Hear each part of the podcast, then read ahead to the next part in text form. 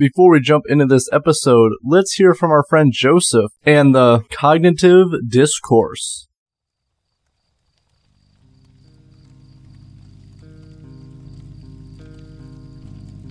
Why, hello there. I'm about to make a prediction. And that prediction is you like podcasts. If that's true, then make your way over to the Cognitive Discourse, where we have monologues, short stories, and open discussions. And every now and then I get a little ranty. If this sounds like something you're interested in, then go check us out. We're streaming on all major platforms, and hell, we're even on YouTube. New episodes out every Friday. I hope to see you there.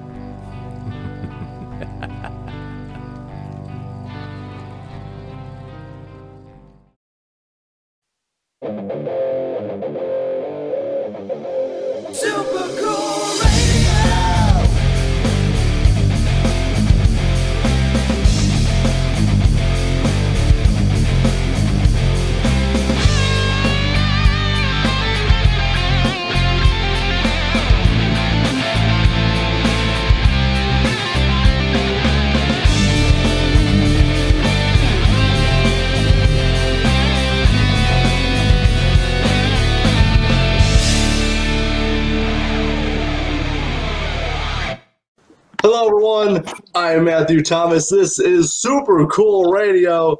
Listeners of every podcast I Love Is Dead should be familiar with this band with me at this time.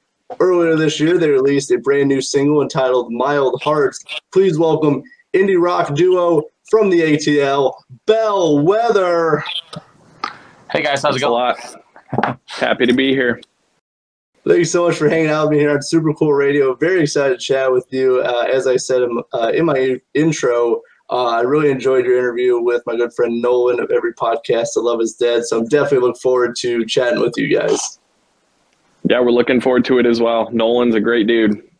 Yeah, he's been uh, he's been super gracious to us and has played our music seemingly at every turn, and is just always super pumped to to support people. And he's just, you know, it's always great when uh, somebody really loves music and really wants to to help the little guy out. You know, so Oh, definitely. He's very supportive, especially uh, guest of his show and just music he really enjoys. He's very supportive, especially when he when he does play music on his show. He's he always gives them shout outs and uh, he treats every, everyone really well. Absolutely. Yeah, he's a good guy. We'd love to meet him eventually, but uh, you know, Canada A little- and uh, little Atlanta far are a little far away. so Yeah, that that would be a little bit of a trip, especially with uh, everything going on uh, in Canada and everything. Yes. But uh, making up Bellwether, before we get too far, uh, we have Isaac and Nate of Bellwether for uh, hanging out with me here for this episode. And kind of before we jump into everything, uh, I want to start with kind of a very relevant topic, especially for you guys. Uh, the pandemic really changed everything uh, in this world as we know it. What what is something you've learned about yourself because of the pandemic? Um, well, for me, I think it just made it so evident how quickly things can just change. I mean, it seemingly changed overnight. Um, and I guess for me personally, I realized how much I, I crave relationships. And I realized that. I mean, I think everybody does, but you just really realize that once they're taken away. I mean, people were afraid to hang out with each other, and you just didn't know what to do. And um, I, I think that was that was a really big one because, I mean, it really was. Some people are still, you know, kind of kind of weird about hanging out and big group settings. Um, but I would, it, it really was like a year before I saw some of my friends. It's just, it, it was, it was pretty wild to experience that.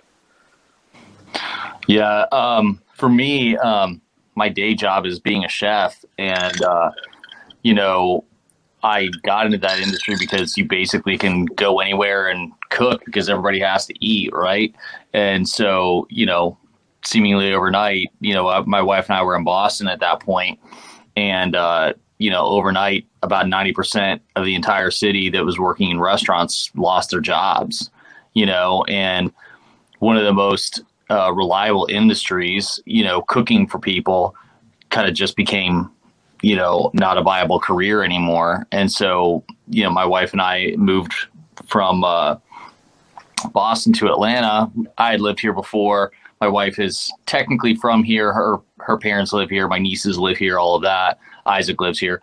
Um, but um, you know, for me, it was just one of those things where life just really just shifted really quickly, and it and it, for me in an industry that you know generally relies on people working ridiculous hours, you know, and I found myself without work.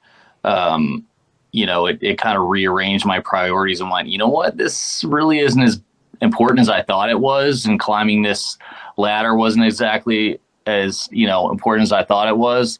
And kind of like Isaac said, relationships kind of came to the forefront where you kind of go, man, I've missed out on a lot, and now you know I do have the chance to kind of take a deep breath and say, all right, what am I, you know, what's really important to me, and what what do I really want to pursue? So that was kind of the big, I guess, uh, shift for me in my life um, in the last you know year and a half to two years, and it's kind of just progressed from there. But but yeah, so that that's that's the biggest thing that shifted for me in my life. Yeah, definitely, especially uh, you know, food industry and entertainment industries really hit hard. You know, Oh, yeah. uh, from the pandemic. You know, from going working you know every day or six days a week to pretty much working almost little to no hours. Obviously, you know, affects everything. Uh, especially, um, and Isaac said about the uh, just the relationships and being with people. You know, not not being able to see people. You know, on a normal schedule or you know, you know, a month or a year, or even later than that uh, it definitely changed a lot of stuff. I know for me, it was definitely um, changing my priorities because my priorities was either like working, you know, a job, Mhm. and then like if I had free time, I would do my super cool radio stuff. And now it's like I kind of want to make my focus, you know, my podcast, and Yeah. you know, to actually make you know grow that and actually um, uh, make it uh, you know bigger and uh, more established. Yeah, like I feel like it, there was so much bad with with COVID, but it also brought Nate to Atlanta and it made this whole thing possible, which we probably never could have done, Yeah, you know, outside of this. So it's like we tried to make some good out of all the bad. And I, I, I feel like music, I mean, we both went through a lot of bad stuff in the last couple of years, and mu- music really, really helped us through that. Yeah, it was definitely our savior for sure. Yes. I, I think that's it's almost everyone's uh, to some degree. I know it's mine for Yeah. sure. Definitely, just listen to music, kind of escaping the the real world for a little bit, all the issues going on in the world, For and just sure. listen to some great music and connecting with it. Yeah, it's uh, it's definitely something that you know it unites people. You know, it's it kind of unites people around a common purpose, and you know, you can have absolutely nothing in common with the person standing to your left at a show, but you're there because you are there to see you know a few bands, and you know every lyric, they know every lyric, and you can sing together, you can you know get into get into the show together, and it and it really just kind of you know, it bonds you to, to, to strangers that you may, again, may never have anything in common with or have any other reason to have a bond with. But, you know, you and, you know, two or 20,000 people can have that same, you know, that same connection point. And it's, it's a really, it's a really special thing. It definitely is. I made quite a few friends from you know going to different uh, venues Yep. that I've uh, traveled and have shows and stuff, and it just it's just so cool, you know. And the next time in that area, that city, you know, it's like, hey, you want to hang out before the show or something? Because again, it's it's that music. Um, it had that's the one common thing that you know everyone there is there to see the bands on the stage. Yeah, exactly. So, and for you guys, uh, before Bellwether, how did you guys get started as musicians? Because I do know uh, you guys were in uh, a band together, correct? Yeah, we uh, we were in a band together for almost a decade, maybe maybe eight or nine years. Um, but we actually really got started in ninth grade um, in Nate's basement. We started playing Green Day, MXPX, Nirvana covers. Um, you know, I had this little like seventy dollar Ibanez guitar, and uh, Nate, Ibanez Nate had his Nate had his uh, Mapex drum set. But yeah, we just uh, we did covers for a long time, and I mean Nate's really just playing electric guitar with Nate and playing covers really really kind of got the ball rolling and and the rest is kind of history Yeah, we uh yeah, we started in in my basement and then uh you know, throughout high school we we played in lots of different bands. For some reason, I mean, we're we're we're from a, a little small town in Ohio called Ashland. It's like an hour north of Columbus, an hour south of Cleveland. You know, it's kind of in the middle of nowhere. We would go to shows in Cleveland, we would go to shows in Columbus. Um, but we actually had, you know, we actually had quite a few really good musicians at our high Yeah. school, and uh, everybody just really just played with everybody. You know, we'd have punk rock shows at the VFW, or you know, in our buddy Matt's barn. You know, in November, everybody's freezing their butts off, Yep. and you know, we have electrical heaters that are shorting everything out. You know, and you know, just you know, high school talent shows, just like the whole thing. You know, and uh, yeah, we had we had quite a few really good musicians that we all got along, and there wasn't really.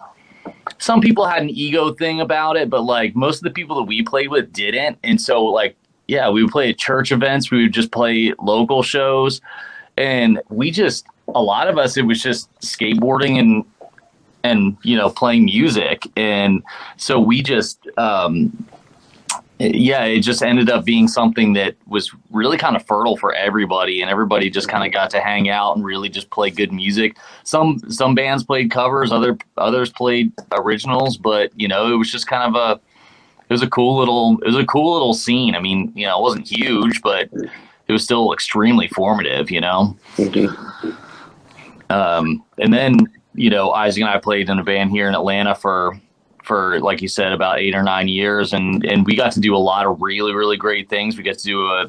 Uh, Two EPs and a full length record, and we got to tour and we played with uh, Angels and Airwaves and Four Year Strong, and you know, got to open up for a lot of bands. Had a pretty good following here.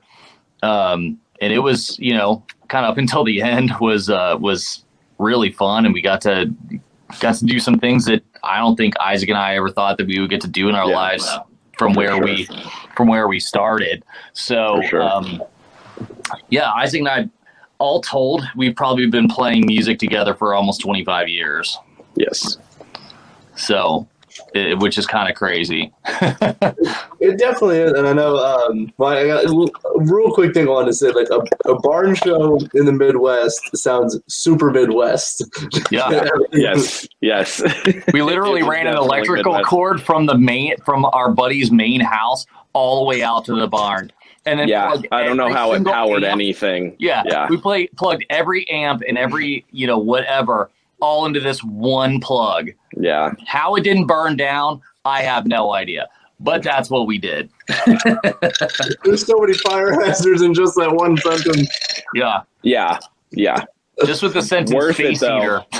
totally worth it Uh, yeah, no, that is that, that's super Midwest. I, I totally feel you guys. Uh, Yeah. I, I, I would work on cars at my friend's house, and he would have like three kerosene heaters going on, like, you know, just going on. And it, I, I'm surprised everything was fine. He had enough power, which is good, but it, it would just it would, it would smell like it was burning the whole time. oh So, yeah Jeez. Yep. Yeah, that's crazy, man. But yeah, the, it's it was fun. You know, we we had some we had some good times. You know, cutting our teeth. You know, just playing just playing music together. You know, and just again, Absolutely. everybody just showing up with their instruments. You know, some people were better than others. Some people, you know, sucked pretty bad. Other people were, you know, extremely proficient, but it didn't matter. You know, we just we all showed up for a love of music, and and that was that was enough. You know. And I think that's kind of the way it should be with like a local scene is everyone is supporting each other and uh, you know encouraging each other to obviously play and have fun because that's to me if you're not having fun doing music you know there's not really too much of a point you know with it because it should be fun and I think that's how local sh- local scenes wherever they are should be operating. Yeah, absolutely. So, and obviously, so from uh, from Ohio, obviously, you guys live in uh, Atlanta now. Uh, so, what's kind of like the, the music scene uh, in Atlanta now? Well, obviously, like, well, how about we say like uh, pre-pandemic first? I was gonna say because it's totally different. Um, I would say, I, I mean, it was honestly, I would, I would even say maybe th- three to five years pre-pandemic. I feel like it was at its peak. Maybe even longer ago than that. Um, I, it, it's a great music scene um, back in the day. Um, I feel like now um, talking, I guess, currently post pandemic, the bands that remain are the bands that kind of made it pre pandemic. Um, you know, like bands like Manchester Orchestra, where they've got an amazing following. They're amazing dudes, like super talented. But I feel like a lot of the smaller bands that may have been going in that direction everything halted and a lot of those bands just fizzled out. And I feel like the local scene is, I hope it's trending in the right direction. Um, Nate and I haven't really been in it for a long time, so I don't really know what it's like. Um, but it seems like it's not what it used to be and I hope that that's going to change, and I hope it's heading in the right direction. But it's so hard to know, and I feel like the pandemic really just kind of it, did a number on music, and I know it, it's not just Atlanta; it's everywhere. That's kind of what happened with like uh, you know where I am with uh, in South Bend too. Is that um, like everything kind of just slowed down. You know, there were shows, but now stuff's not happening. So like venues, you know, they're not getting their revenue, so they're closing down, and you know, bands are either falling, you know, going on hiatus or disbanding or stuff. So I think it's definitely that's kind of what's happened all across probably the world, honestly, with the yep. way you know the pandemic hit. Yeah, um, I was in like I said, we were in Boston, and you know, before the pandemic, I mean, we were going to shows, and everything was was really, really great. And you know, went and saw Manchester Orchestra in Worcester, Massachusetts, and we went and saw Hot Rod Circuit in Brighton, and you know all these different places, and the, the shows were really great. And then I think the first show that we went to once we got back uh, to Atlanta, we went and saw Julien Baker at um, at a venue here called Variety Playhouse, and you know, again, it was probably the first show that we went to, you know, since since everything kind of shut down, and and it was it was a pretty good show, and you know, there were still quite a few people there, but again, to Isaac's point, a lot of the bands that were extremely established before this have, you know, obviously probably seen lower numbers and all these things, and you know, we've obviously seen many bands cancel tours, and you know, if not whole tours, you know, shows along the way. And you know, I think it's the smaller bands that really have kind of struggled to kind of establish things because we've played we've played three shows. We've been technically, you know, officially doing this since July, and we played three shows. And you know, again, you, it, it, depends on what venue you're playing, what band you're playing with. You know, there's a lot of factors that are involved, but like the show's been great. Don't get me wrong. You know, and it's as a beginning band, I mean, as many times as you're able to play live is to your benefit because you know you're learning to play live together. You're learning, you know, how to how to do this project for other people. Um, but you know, we've had anywhere between twenty and fifty people, which again is not anything to to be upset about by any means. But um, it's it's definitely like Isaac said, it's it's definitely a little bit different than it was before, and it seems like people will show up for the bigger bands and show up for the the kind of like the headliners. Um, but then people are kind of scared for the the smaller, more intimate shows um, to kind of come out and see the local bands. Again, that might be just a small snapshot um, that we're seeing, um, but you know, it, it does you're definitely seeing a lot less, you know, a lot lower numbers uh, out right now, which is unfortunate, you know. Yeah, it definitely is, and especially with everything, I I would hate being a tour manager for any kind of like. Oh, I can't even game. imagine. Yeah. Yeah. All right, so you know, you know, someone got COVID, so these two weeks we have to reschedule for like here. So these mm-hmm. shows got to go here. I would, I, would- I would hate it. Yeah. Yeah. Yeah, I mean, got there are there are huge bands that have to cancel their whole tour, and I mean, they've already bought millions of dollars worth of merch. Like, I just on that level, I I can't imagine how. And all the people at the venues, you know, you think about how many people work for large artists. That's so many people out of work. yeah. It's just been a mess. Oh yeah, definitely. Especially this has been going on for you know over two years now. Yeah. With, with everything, so not having like a steady paycheck or never know exactly when you're going to work or how long you're going to work. Yep. That that that would drive me crazy. Yeah, for sure. Hopefully, you know, hopefully we can get some traction with this, you know, and we can kind of, you know, just get start to, you know, kind of get back to back to normal life because I mean, I mean, you know, socially, economically, I mean, it has just been a seismic shift uh, around the world. And, you know, uh I mean, all of us, all of us are going to see the effects of this for so long you know? Like we haven't we haven't seen the last of the effects of it. And hopefully we can at least start to get some positive momentum you know and at least be ahead of the negative negative consequences hopefully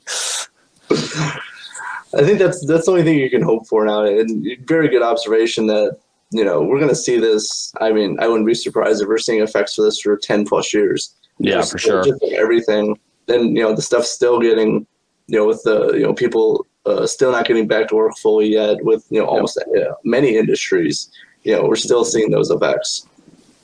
Yeah. And just the shift from one industry to another, like the the culinary industry, we had a lot of people that were just like, "Nah, man, we're not gonna, we're not gonna do this anymore. You know, we're just gonna go do something else." And then, you know, chefs and managers are like, "Man, we can't hire anybody." It's like, well, they didn't really like working the hours and the, you know what I mean? They didn't like the conditions they were working in, so they pieced out and they went and found something else that they could actually see their families and still make a living. You know, and so they they went somewhere else. It's not that they're not there. It's just they're not in your industry anymore because you didn't take care of them. You know, so it's just there, there's been a lot of that as well. Very, dude. Honestly, super super good point with everything, and that's why like you see a lot of industries struggling, especially like I would say the blue collar and like the restaurant entertainment. Absolutely. it just it's just because of like the uh, you know the people shifting to different industries ones that's more favorable favorable for them you know for them to actually live a life Yeah, yeah, absolutely. And so before yeah, before we get too far uh, we talk about I could talk about that a lot Yeah, we could talk about that. uh, for you guys, so uh, obviously we kind of know how you guys came together. Obviously, you've been together, uh, you know, being musicians for 25 years, and uh, and so, but uh, how'd you come up with the name Bellwether? How'd you come up with the name Bellwether? There we go. Nate, that's you, man. So, uh, like we said, we're both from Ohio, and uh, and so when we were kind of coming up with a band name, because you know when I when I got back, um, my wife and I we were living in my my in laws basement, and uh, I'd been storing my drums there just because you know I we lived in Boston. I can't exactly do that in a Boston apartment, you know. Um, neighbors get a little upset. Um, so you know, Isaac and I had you know we've been talking you know we've been friends for we've been best friends since fourth grade. So like we we've still been talking we were talking all the way through right? So we finally got back here and you know we finally got to a point where you know, we're like hey you know what? Do you want to start playing music again? And so similarly to how we started when we got back we started playing covers again. We just kind of came up with like eight or ten songs to learn and we just started learning them and then we started writing you know originals as we kind of got more comfortable and got back into the swing of playing together. And uh, so then once we kind of had some originals and we were like man i think we could really do this um, you know the obvious next question is like what are we going to call ourselves right? So i basically went on the internet and kind of just it was just I, I was just kind of like looking at Ohio's history to be honest. Like I went to I literally went to the Ohio Wikipedia page and I was just like reading down through about Ohio and like all the different parts of it. And so we had kind of a, a few different a few different options and um basically the- as I was reading down through it said that that Ohio in the, the political sense is a bellwether state. It's like kind of a political term, right? So wherever Ohio goes in an election, usually, you know, that's where the election goes. So like the, the term comes from back in the day, like sheep herders, they would have where wherever there would be a sheep that was like the leader of the group, they would put a bell on it, and as the bell was was ringing, the sheep would follow that that bell. So again, it's like kind of like seeing where popular culture is going, or seeing where an election is going, or seeing where you know, kind of like a leader is going. So we kind of that kind of stuck with us a little bit. Um, we had some other options. Station Hope was another one that we really liked, so we kind of adopted that because that was uh, another name for Cleveland because it was one of the last northern stops on the uh, Underground Railroad, and it became kind of a uh, kind of a safe haven for people fleeing slavery. And so we thought that was you know a really uh, cool concept and a really cool name as well. So like anything that we generally post. Uh, it's either Station Hope Studios or Station Hope Records, and that's just kind of like our whole thing. Again, it's just like a lot of the stuff that we've done has just been pseudo Ohio themed, just because that's kind of our beginnings and kind of our history. And so Bellwether, we just we like the name, we like the sound of it, we like the look of it. Whenever we put it on, you know, like a, a label or a, a, you know, try to make merch or whatever. And you know, the last band we were in, the title of the band. It was a little confusing. You know it didn't really look great on things and people kind of thought it was weird and we just kind of wanted something that was you know short and something that we we could really get behind and uh and just sounded good you know? And so bellwether uh just became it became something that we really liked and it just kind of just it really fit. I definitely like the the nods to Ohio, obviously where you guys came from. Uh, I, I really like that, and uh, you know, looking up stuff on the internet so relatable to the stuff I do, and how I grew up with super cool radio. So, but yeah, and all the all the nods in history to Ohio, I think is really awesome. yeah it's just yeah, kinda- like Nate said, uh, we we did Station Hope because that Station Hope and Bellwether were definitely the front runners, and then we kind of just adopted Station Hope into like our made up for now uh, record label. But we, you know, we'd love to potentially do something with it, but just trying to put some things in place that you know if, if things do move forward that we can that we can really kind of solidify and really uh, and really kind of get behind that that could eventually support what we're doing you know Exactly, and I think that's kind of the, the hope with everything. you know, Obviously, with you guys, and uh, you know, even the, the stuff I do is like you want to solidify yourself that you know what you love doing is also like your you know the way the uh, your job, your way of life, the you know stuff that you actually can you know make successful and profitable, and you know live uh, and uh, make a living out of it. I think that's what you know everyone's hope for. You know, with the stuff they love doing.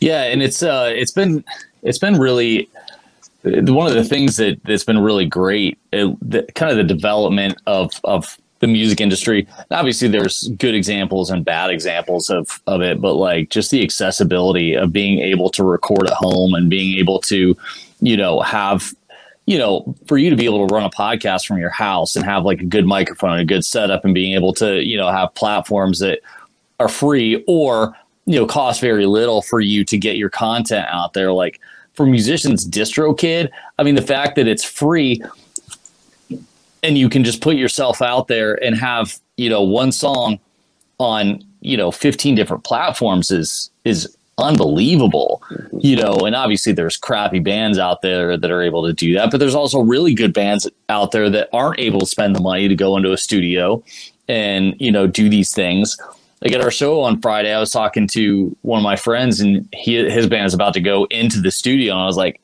you know what? I took all the money that I would have spent to go in a studio, and I just bought a bunch of stuff to record at my house. You know, because then Isaac and I are able to to record and do whatever we want whenever we want to do it. You know, and it it really it's something that that gives you kind of incredible power. You know, if you do it correctly and you approach it correctly and know your limitations. I mean, most notably, but like, you know, making sure that you are able to to put out a product that you're proud of and put out something that you can really get behind and believe in but like just being able to do that is something that when we were playing in a band before like we couldn't even dream of you know i think the last time we went in the studio i think we paid $10000 you know what i mean like that's an that's an unbelievable amount of money just to like go put out your music you know it's just it's i can't even fathom it now Yeah, definitely. And I think uh, more bands are kind of realizing that, especially I especially think because of the pandemic. I think people are realizing that you can record at home. You have you know more of a flexible schedule. You can save money, and uh, you can make the music you want to make. Not like rush to make music because like well we have studio time. We only have this amount of time. I mean we got to pump out this you know these mu- you know these songs. I think people kind of realize that I can do it myself, or I can at least you know get it, uh, record it, and then have someone else master it or something like that. I think there's definitely a lot of uh, lot more options now for people who want to record but can't uh, either afford or have access to a studio.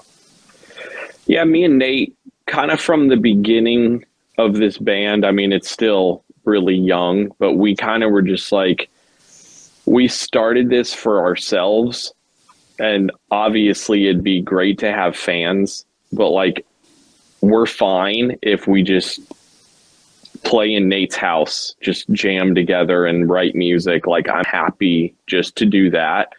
Um, so we just kind of we kind of started this like Nate, let's just make this me and you. Let's finally release the kind of music that we've been wanting to release that's a hundred percent us and let's do it ourselves. Let's, you know, design our own merch. Let's design our own, you know, website. Just let's let's do it all ourselves because w- we want to put out exactly who we are and so far we've done that like yeah it's been it's made a lot of things really difficult but it's been incredibly rewarding when there's any type of feedback because we know we've like kind of built this from the ground up ourselves and you know it's it's kind of all on us and we don't need anything from it like everything we need from it we're already getting because I just needed to play music again with my best friend and it's it's just been amazing. Yeah, and uh, and Isaac and I both are really creative people, and you know, different different areas. Uh, Isaac is re- he's always been like a really talented artist.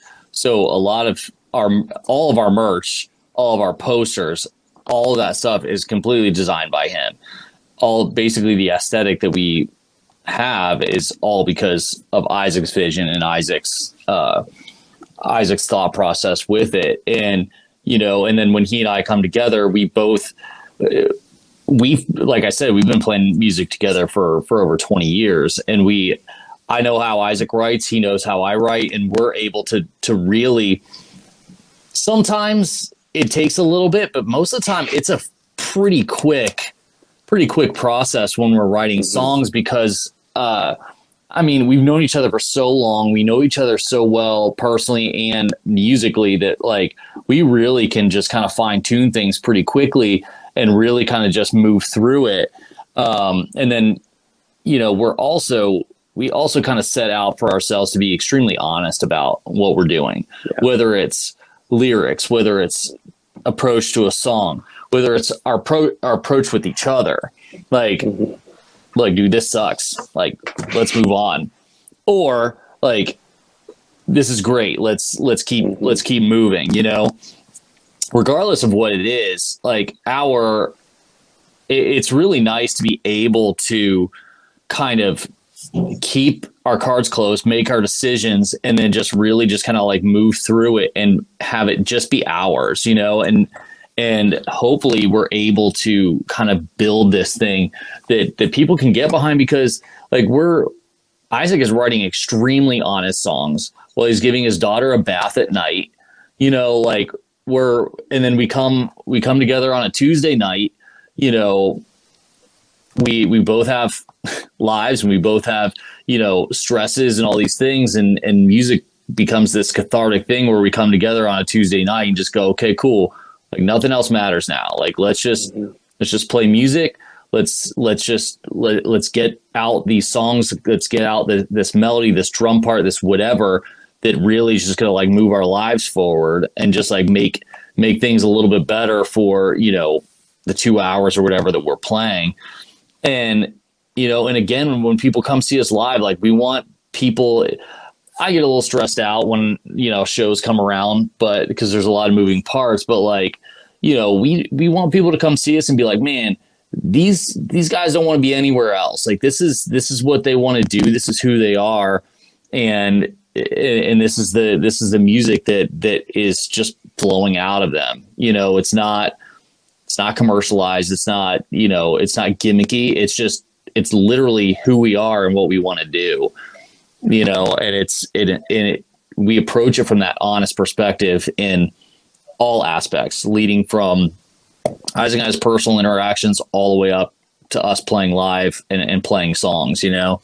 So it's just, we just, honestly, we just, we love these songs. We love this band and, and we just, we would love to be able to do it for a living, you know, whatever that looks like in the, in the musical landscape now.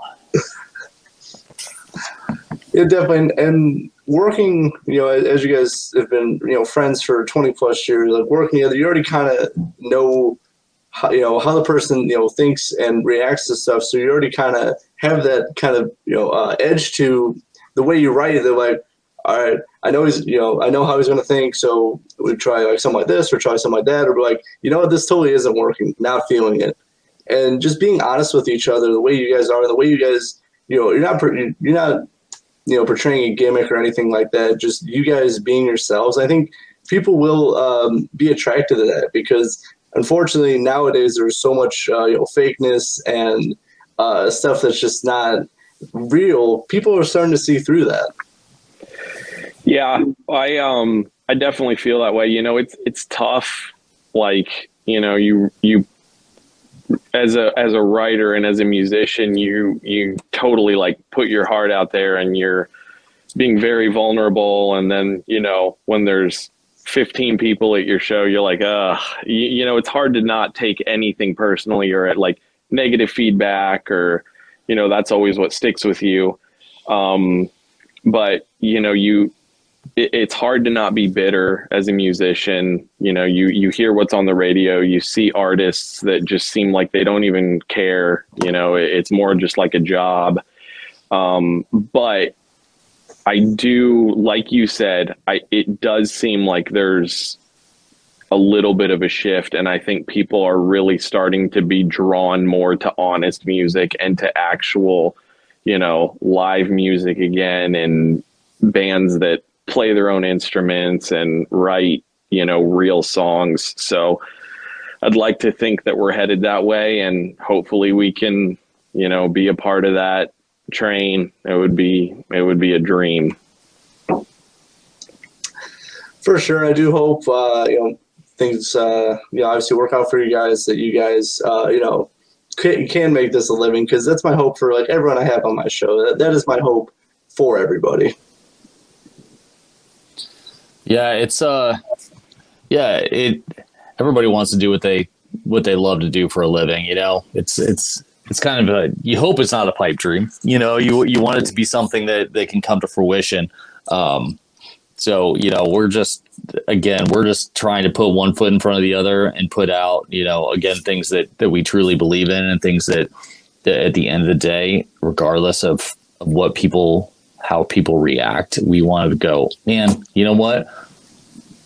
yeah, we weren't number one on Billboard, but like this was this was what we wanted to put out at this point, and like we have no regrets about it, you know. And and again, at the end of the day, like the fact that Isaac and I are able to put out music and able to play music together and are able to be you know in this band is is a gift every time that we're able to play music every time we're able to even just practice in my spare bedroom. This is my spare bedroom in my house. You know what i mean? Where we record we we write we you know do all this stuff in my rental house. You know what i mean? Like it's it's it's a gift. And at the end of the day regardless of how many streams we do or do not have, or how many shows we do or do not have. Like, at the end of the day, like this is still awesome, you know, and we still love it, and we're still able to to show up and play music, and like it, that's enough, you know. And the day that it's not enough, that's when I start to get scared, and I go, you know what, like, what are we actually doing this for, anyways, you know? that is a great way to look at it and a great perspective to come from because you know in being able to do stuff that you love is is a gift you know honestly like you know me interviewing people that's that's a gift for for me you guys playing music having fun with you know with your best friend i think is a gift that should be cherished especially you know you know coming after 2020 where you couldn't see as many people or you couldn't um, you know see people as much as you wanted to I think doing that doing that stuff is uh, truly incredible and fun. Yeah, for sure. There's something I did want to touch uh, on before we move to the game show segment, and that is like you guys, as you said, you guys are very DIY, and I know like that has kind of got like a negative connotation for you know the way some people look at it because some people think it's like low quality or you're not going to be able to compete with the way other people are doing things. But I think nowadays, like being able to do everything yourself and on your own uh, schedule and the way you want to do it, I think is incredibly powerful. Yeah, I will say um, it, has been amazing. Um, it, it's awesome that you know if we write a song, um, we can kind of record it on a whim without paying twenty five hundred dollars to record it.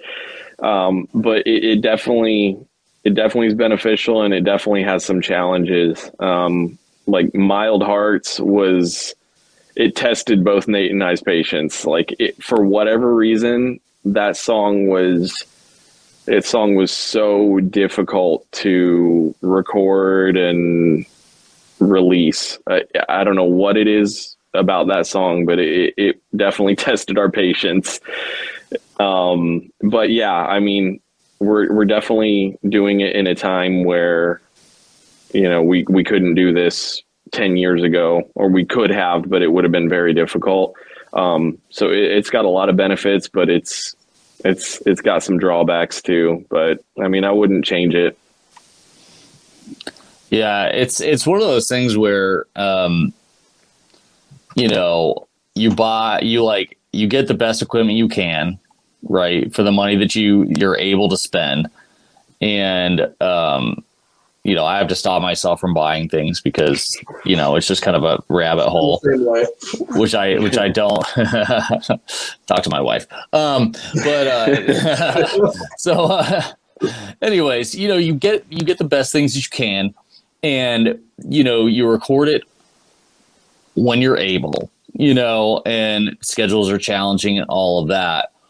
Um, and like I said earlier, like knowing your limitations. We have a buddy that has mixed and mastered all of our stuff except for this last this last one that we released. Um, and he's done a really good job. And the mixing and mastering, you know, you have to have very specific equipment that's not very cheap and you know all these different things. And so like that becomes something where you go, okay, cool, I can spend the 200 bucks there, you know, and so you just, as long as you are, as long as you are savvy and smart about what you do, you know, you really can get it done. And, um, and for me, I, I just, I watch so many YouTube videos. I read articles. I, you know, I go through and I just, you know, I've got my setup here that I really like. And I've I just keep getting better as I go through because you know you learn Pro Logic better and you you know you learn this miking technique or you watch this person they do this. And you know you kind of just learn it as you go through. And Isaac and I have actually kind of gotten to a point where we you know we've, gone through some trial and error which has you know delayed things which you know until you kind of like figure out your process like that's just natural you know, but like at this point, Isaac has a small setup at his house he's really comfortable with where he can record bass, guitar, vocals, and and uh and like synth and stuff. and he's able to do it on his time. He doesn't have to. Not that he lives that far away from me, but like he doesn't have to come all the way over to my house, and you know we don't have to like struggle to get things done. I get my drums done on my house. I get them edited. I get them, you know, where I need them to be, and I send them over to him. He lives 15 minutes from me, but I still I send him over to him. He records everything else, and he sends all that back to me, and then I mix it, and we go from there. And it's kind of a very like postal service process, but like it works out, you know, because you know we both have families, we both have jobs, and you know the the one the one thing I miss, I will say, about the like going to a studio and recording process is like when we played in band before, we went out to Chico, California. And we usually go out there for like anywhere from like three weeks to like three months. And obviously, you can figure out that that obviously has financial ramifications, life ramifications, all that, right?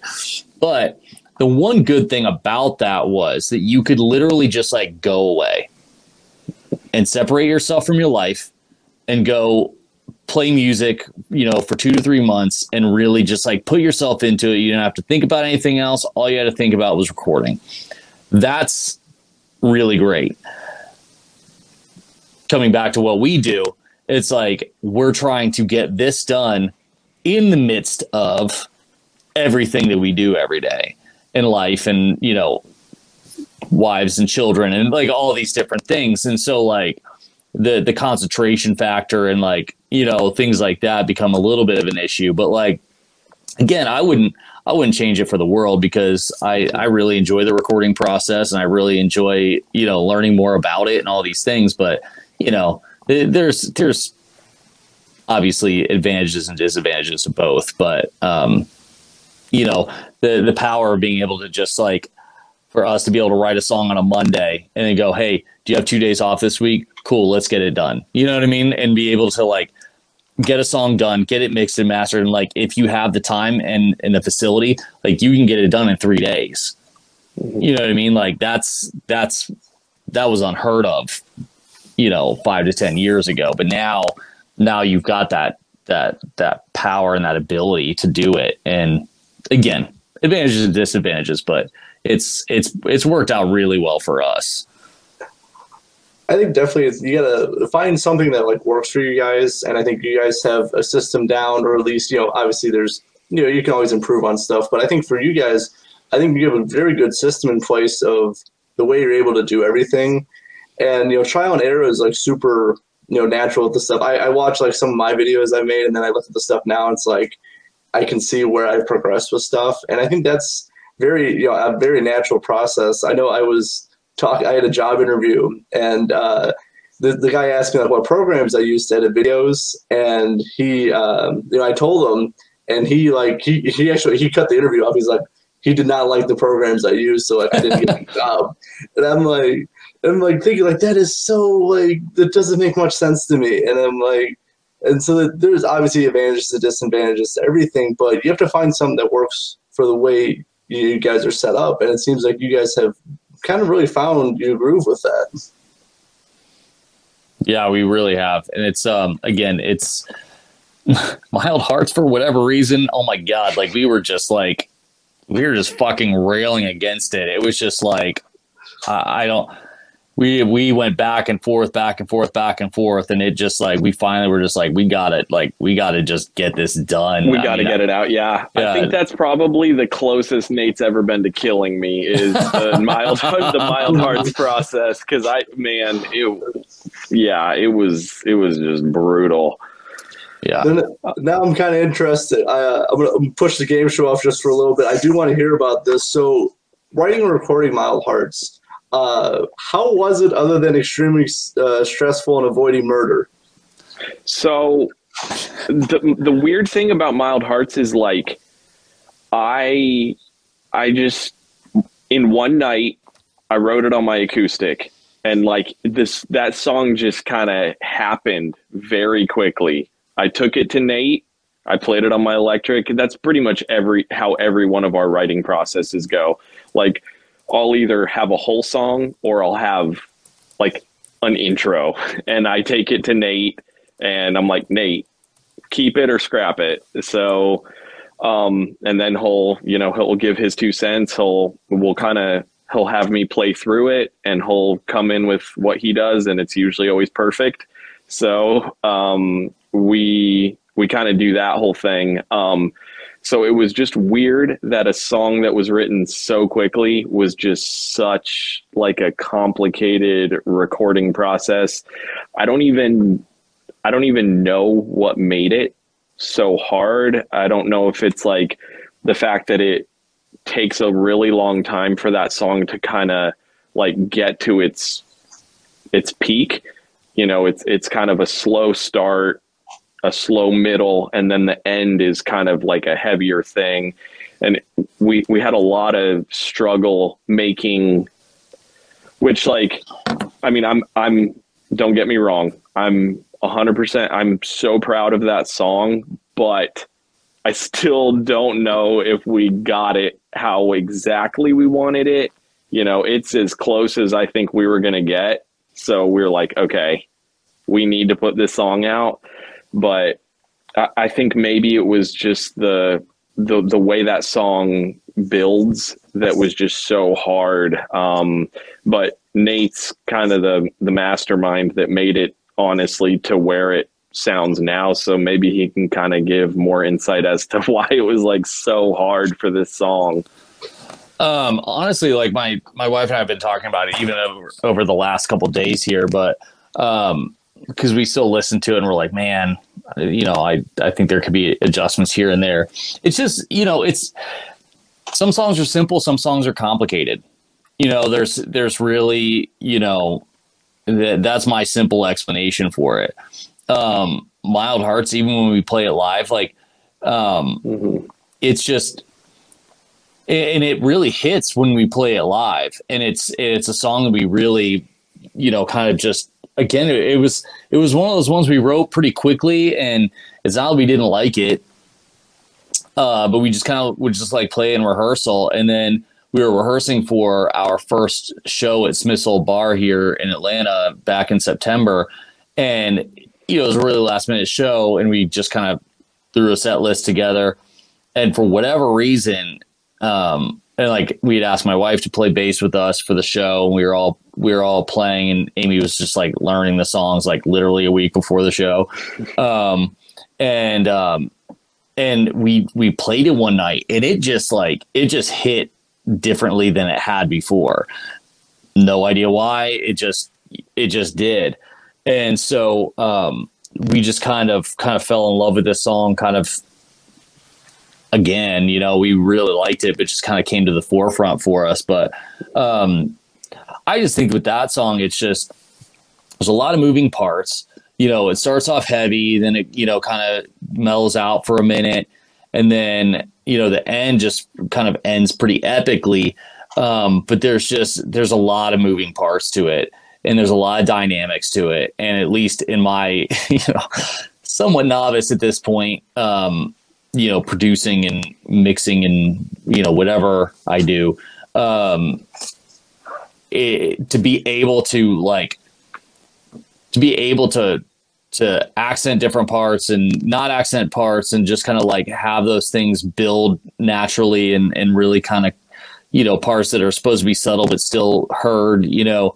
To be able to have all that stuff happen is there, there's a lot that happens behind the scenes with it you know whether it's automation or you know whatever it is but um yeah there's just there's a lot I, I don't know if that song comes across complex but it really is like yeah, i mean we're not we're not dream theater or anything but like it's still you know it's it's it's a it's a song that's not it's it's not one it's not one piece it's like 16 you know?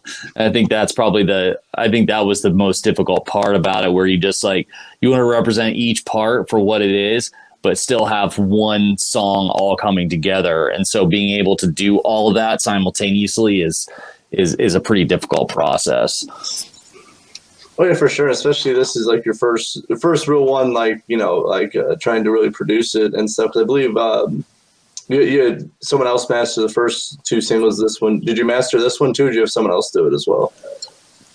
This one we mixed and then we just there there's a, a website online where you can kind of just master it. And honestly we did get we we have another version of the song that the guy that the master our first two mixed and mastered our first two songs did. Um, and it's it's good too. Um, we just kind of liked our ours was a little more raw than what his was at the end of it you know and you know that we're we i don't know. You kind of as as like an indie rock band it's kind of like on the cusp of like heavier stuff. And and like my wife and I and Isaac and I we've we all listen to kind of the same bands coming up. And we you know there's I don't know there's something attractive about those those old school records that they you know somebody recorded on 200 bucks or whatever and it's not perfect and it's noisy and it's you know all these different things. And you're like man I don't know. There's just still something in me that just gravitates towards that you know somewhat shitty recording that you're like man it's it's it's it's awesome you know? So like sometimes with the with the mixes and masters that we get like they're really polished and that's great you know? Um but sometimes that like grittiness is lost. And so sometimes we're kind of in a push and pull with that. And so we decided to go with the mat the mix and master that we did this time. It was a little grittier than the other one. And so um yeah again we're we want to be proud of what we put out and and we we love that song and and it was a it was a struggle but you know it it, it turned out the way we wanted it to But at the end of the day, as long as, as long as you're proud of what you've done and what you've put out, I think that's like the, the first goal with that should be if you're if you're happy with it. If you're happy with it, then you know you can at least be proud of what you've done, and then you know if people really like it, people gravitate toward it. That's even better. But at first, you got to Yeah. beat yourself first. yeah exactly But I totally feel about like that. I love punk music, like Black Flag, Henry Rollins one of my favorite you know artists of all time. So like I totally understand like the grittiness of like punk rock music, where you know it doesn't sound the greatest. No, it doesn't, but it has that like drive and like energy to it. Yeah i think bleach nirvana's i don't know if it their first record i think it was a recorded for a thousand bucks total like i mean honestly, that's honestly my favorite by them. it's great But yeah, anyway. Uh, but uh, as I promised, we were, we were going to do a uh, game show, which first time debuting this. Uh, so this is that album was released when. So I will give you an album and two years. You have to pick which one uh, is the correct year it was released. All right, are you ready or not? yep let's do it I, you guys don't sound ready. Answer All all, right. these. All right, uh, first one. You're gonna love this one. Uh, so it's Miley Cyrus, Younger Now, 2017 or 2010. i think 2010 Uh, no, it's 2017. Damn it I like how we were so confident. I know, I, I saw that. lead with confidence No. let's go I even I like Miley Cyrus, believe it or not. All right. Hopefully you can recover. We'll see how this goes. Uh, it's Iron Maiden, Number of the Beast, 1976 or 1982. i have my answer but isaac you go for it on this one buddy Uh, I'm gonna say 76. Is that you going with Nate? Uh, i'm gonna go with isaac Not off to a great start here. 1982. Oh no! that was my guess Your guess was 76 too. no mine was 1982 but i didn't fare well on the first Oh, one so i was gonna dude, trust got, you, You got to sway me in the right direction if I'm led astray. all right all right all right let's let's go number three let's see let's see how we do you gotta turn this around. I know this is not for any points or anything, but you have to have it for the glory. Uh, it's right. It's right. if we don't get another one right, we, this doesn't air. Uh, yeah, yeah. You cut this out, please. All right. Foo Fighters, Wasting Light, 2011 or 1999. 2011. I know that one. Yeah, let's do it. 2011. All right, back on track. That is correct. I love that record. Dude, so that's my favorite by the Foo Fighters. And they recorded it at Dave Grohl in his garage, right? Yeah, there's a whole documentary about it. It's fantastic. All right. Ho- hopefully, luck's sh- turning around. I- I'm going to try not to throw anything too wacky at you guys. You've not been doing that the whole time, so why stop? All right. Motley Crue, Dr. Feelgood, 1981 or 1989? Uh, I want to say 81. Yeah, 81. Now we're back off the rails. 1989. Apparently, we apparently we do not know anything about what happened in the 80s. Oh, Ugh. I felt like that record came out a lot earlier than that. Wow. Eh, Anyway. we're we're disappointing Matthew right now. he's he's thinking about not airing this whole episode. oh, man. All right. Uh, we're just going to keep going. I'm not going to add anything. Um, all right. White Zombie, Astro Creep 2000, either 1995 or 2000. Ooh, this is a tricky one, Isaac. I mean, the White Zombie, I would say 95. Because I feel like I feel like uh, I feel like Rob Zombie was like solely into Rob Zombie by 2000. I know that because that's our high school. So Yeah, I'm, I'm gonna go with 95, 95. too. All right. You got the last question. Nice.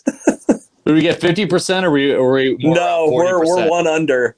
Two for five. Two for five. two for five. So yeah, like Sorry, everybody. which, which two for five sounds like a great deal if you're going shopping uh, at a store, not if you're Not uh, great on a test. No, no, not great Test in trivia. Yeah. You come in Hashtag last place anxiety. in trivia. Well, I'm just gonna burn that and pretend this didn't happen. That, that would be the super cool radio lost media gallery. there you go. There you go. We did we did not get the gift card to the bar at the end of No, this trivia rally. no. No, you, you didn't even get two tickets to the uh, comedy night. All I need right. to brush up on my music history. I tried to pick some iconic albums too. Yeah, sorry. I you know I didn't I didn't want to go with like some obscure band like you know I I don't know like Rainbow or something you know like some super obscure. I tried to at least pick something. We do know a lot about music, just maybe not years that it came out. Well, I originally because my brother he he had me test out like these games on him to see like could you know would you know normal would people at least have a chance at doing it. I originally didn't have any years. I just told you the album. And he's like, you should put some years to help people out. And I'm glad he made that suggestion. Yeah, me too. That would have been an absolute nightmare. But you got the Foo Fighters. That's one of my favorite bands. So you guys did okay. Foo Fighters and White Zombie. There we go. yeah, exactly. All right. Uh, so as we're kind of wrap this up, uh, obviously, you know, getting into an hour, uh, close to an hour. Uh, what uh, music have you guys been listening to this week? I've uh I kind of always listen to me without you. They're probably my number one. Um, they've been they've been a favorite of mine for a long, long time. Um, I listened to Microwave. It's a local band from here. They're amazing. I listen to a lot of them. Um, Manchester Orchestra is always heavy in my rotation, and As Cities Burn. Those are like really my four. Like I go to the gym with my wife, and she's like, "What did you listen to?" And it's one of those four bands. it's like I can't, I can't listen to anything new. I just, I, I kind of go, I go to to what I love, and and that's kind of what I've been loving lately. Um, I my my playlist has been kind of all over the place uh, of late. I, I kind of just put on playlists and just kind of listen to whatever whatever's on the playlists. Um, but um, a local band in Atlanta just put out a couple new singles called "All Get Out." They've been around for a long time. Like we used to play with them in our in our old band. Uh, they were on Manchester Orchestra's label and all that. Um, they put out two new songs that are really really fantastic. Um, yeah, Jimmy World is honestly always in my rotation. Uh, not the record that everybody knows, um, but they have um, their last four or five records have just been absolutely fantastic. Um, but I've been listening to their um, "Stay on My Side Tonight" EP uh, a lot lately. It was just uh, it was three it was three songs, uh, a cover of Elliott Smith and a remix of one of their songs. It, it was literally just five five songs, you know, and it's some of the best music that I have really ever. I mean, recording wise, I mean, just everything. Um, and then honestly, I've been listening to a lot of like early '90s, just like grunge stuff lately. Just kind of like, you know, Bush and Alice in Chains, and you know, just kind of like some old school stuff. Again, I just I generally just put on like a Spotify playlist when I'm on my way to work and just kind of enjoy it. Um, but yeah, I there hasn't been there's been a few newer songs that I've I've really liked. Um, this band out of LA called Takers Leavers that they put out three songs called Act One, Act Two, Act Three um, that are really freaking fantastic. They're just, I mean, the songs just kill. Um, and then, um, yeah, those are those are kind of the bands I've really kind of, and I listen to Me Without You a lot. I listen to Manchester Orchestra a lot. Um, um, the last Circa Survive, actually, the they put out an EP last year, the year before. Uh, it's four or five songs. Um, it's called uh, "A Dream About Death" EP. Uh, it's just, it's really fantastic. Um, so I've been kind of all over the place with with uh, with music, but um, but yeah, the, those are kind of the, those are the kind of the things I've been gravitating towards lately. Well, uh, I do know some of those bands. Some of the bands, I think you gave me some really good music suggestions. Uh, I haven't heard Jimmy World in uh, probably since when the middle came out. Whenever I forget when that was. They've put a lot of good stuff out since then. You should Yeah. go back. It is good stuff. Go listen to the record futures. Good grief. Yeah, the record futures. And I, I actually sent it to Nolan because we mentioned Jimmy World on our. po- I'm sure you heard it. We mentioned Jimmy World on our podcast with him, and he was like, "Man, I haven't listened to them, you know, since you know, Since the Bleed. American came out." and I think I'm both like, "You really need to go re- revisit that band." And then so literally, maybe a minute and a half after we were off the podcast, I sent him uh, the song 23 from their record Futures.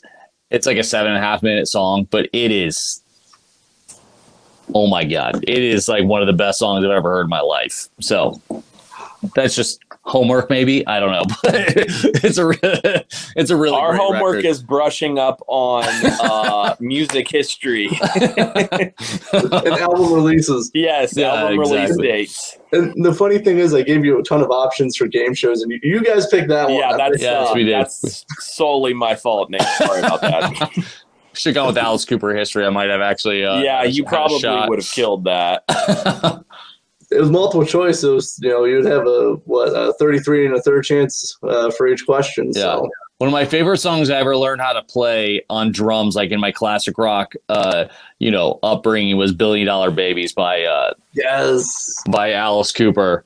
It's one of the most difficult songs I've ever learned in my entire life because there's like a new drum fill every two bars, and every single one is completely different. It is completely terrible to learn. but anyway, it sounds amazing when you get it down though. I mean, I, I I've seen him live like five times, and you know it, it's a it's a staple of the set list anyway, and it's just Yeah. amazing. I could talk about Alice Cooper for a very long time. and that's what I do. uh, but that's Aussie Brother Billion Dollar Babies, awesome classic Alice Cooper off their best selling album of the same name. yep. Uh, so what I've been listening to this week, uh, I've been listening to this really cool band. It kind of reminds me of you guys. They are Rags and Riches. I've interviewed them. They're from Kentucky. Uh, they're really cool because it's like it's like pop indie rock kind of stuff. And uh, so I've been listening to them. Obviously, I've been listening to you guys, Bellwether, Mild Hearts, and uh, Alice Cooper. So that's kind of been my week. Nice. Yeah, I'll definitely check out. You said Rags and Riches. Rags and Riches. I'll, I'll Okay, send you awesome. Yeah, yeah, I'll, I'll send you guys their stuff. yeah, Uh, I'd love to hear it. Absolutely. Yeah, I saw them live. They're cool. Like they're again, they're a two man band. Obviously, Cool. uh, they have a, they have a drummer and a vocalist, and it, it's it's cool. They got, they got some tight music. Awesome. Uh, and as we're wrapping this up, so what's what's the plans for Bellwether for 2022? So we want to play as many shows as we can. Um, we have a ton of music that we just need to release. It's just so hard to find the time to record it and to mix it and to master it and to get it out.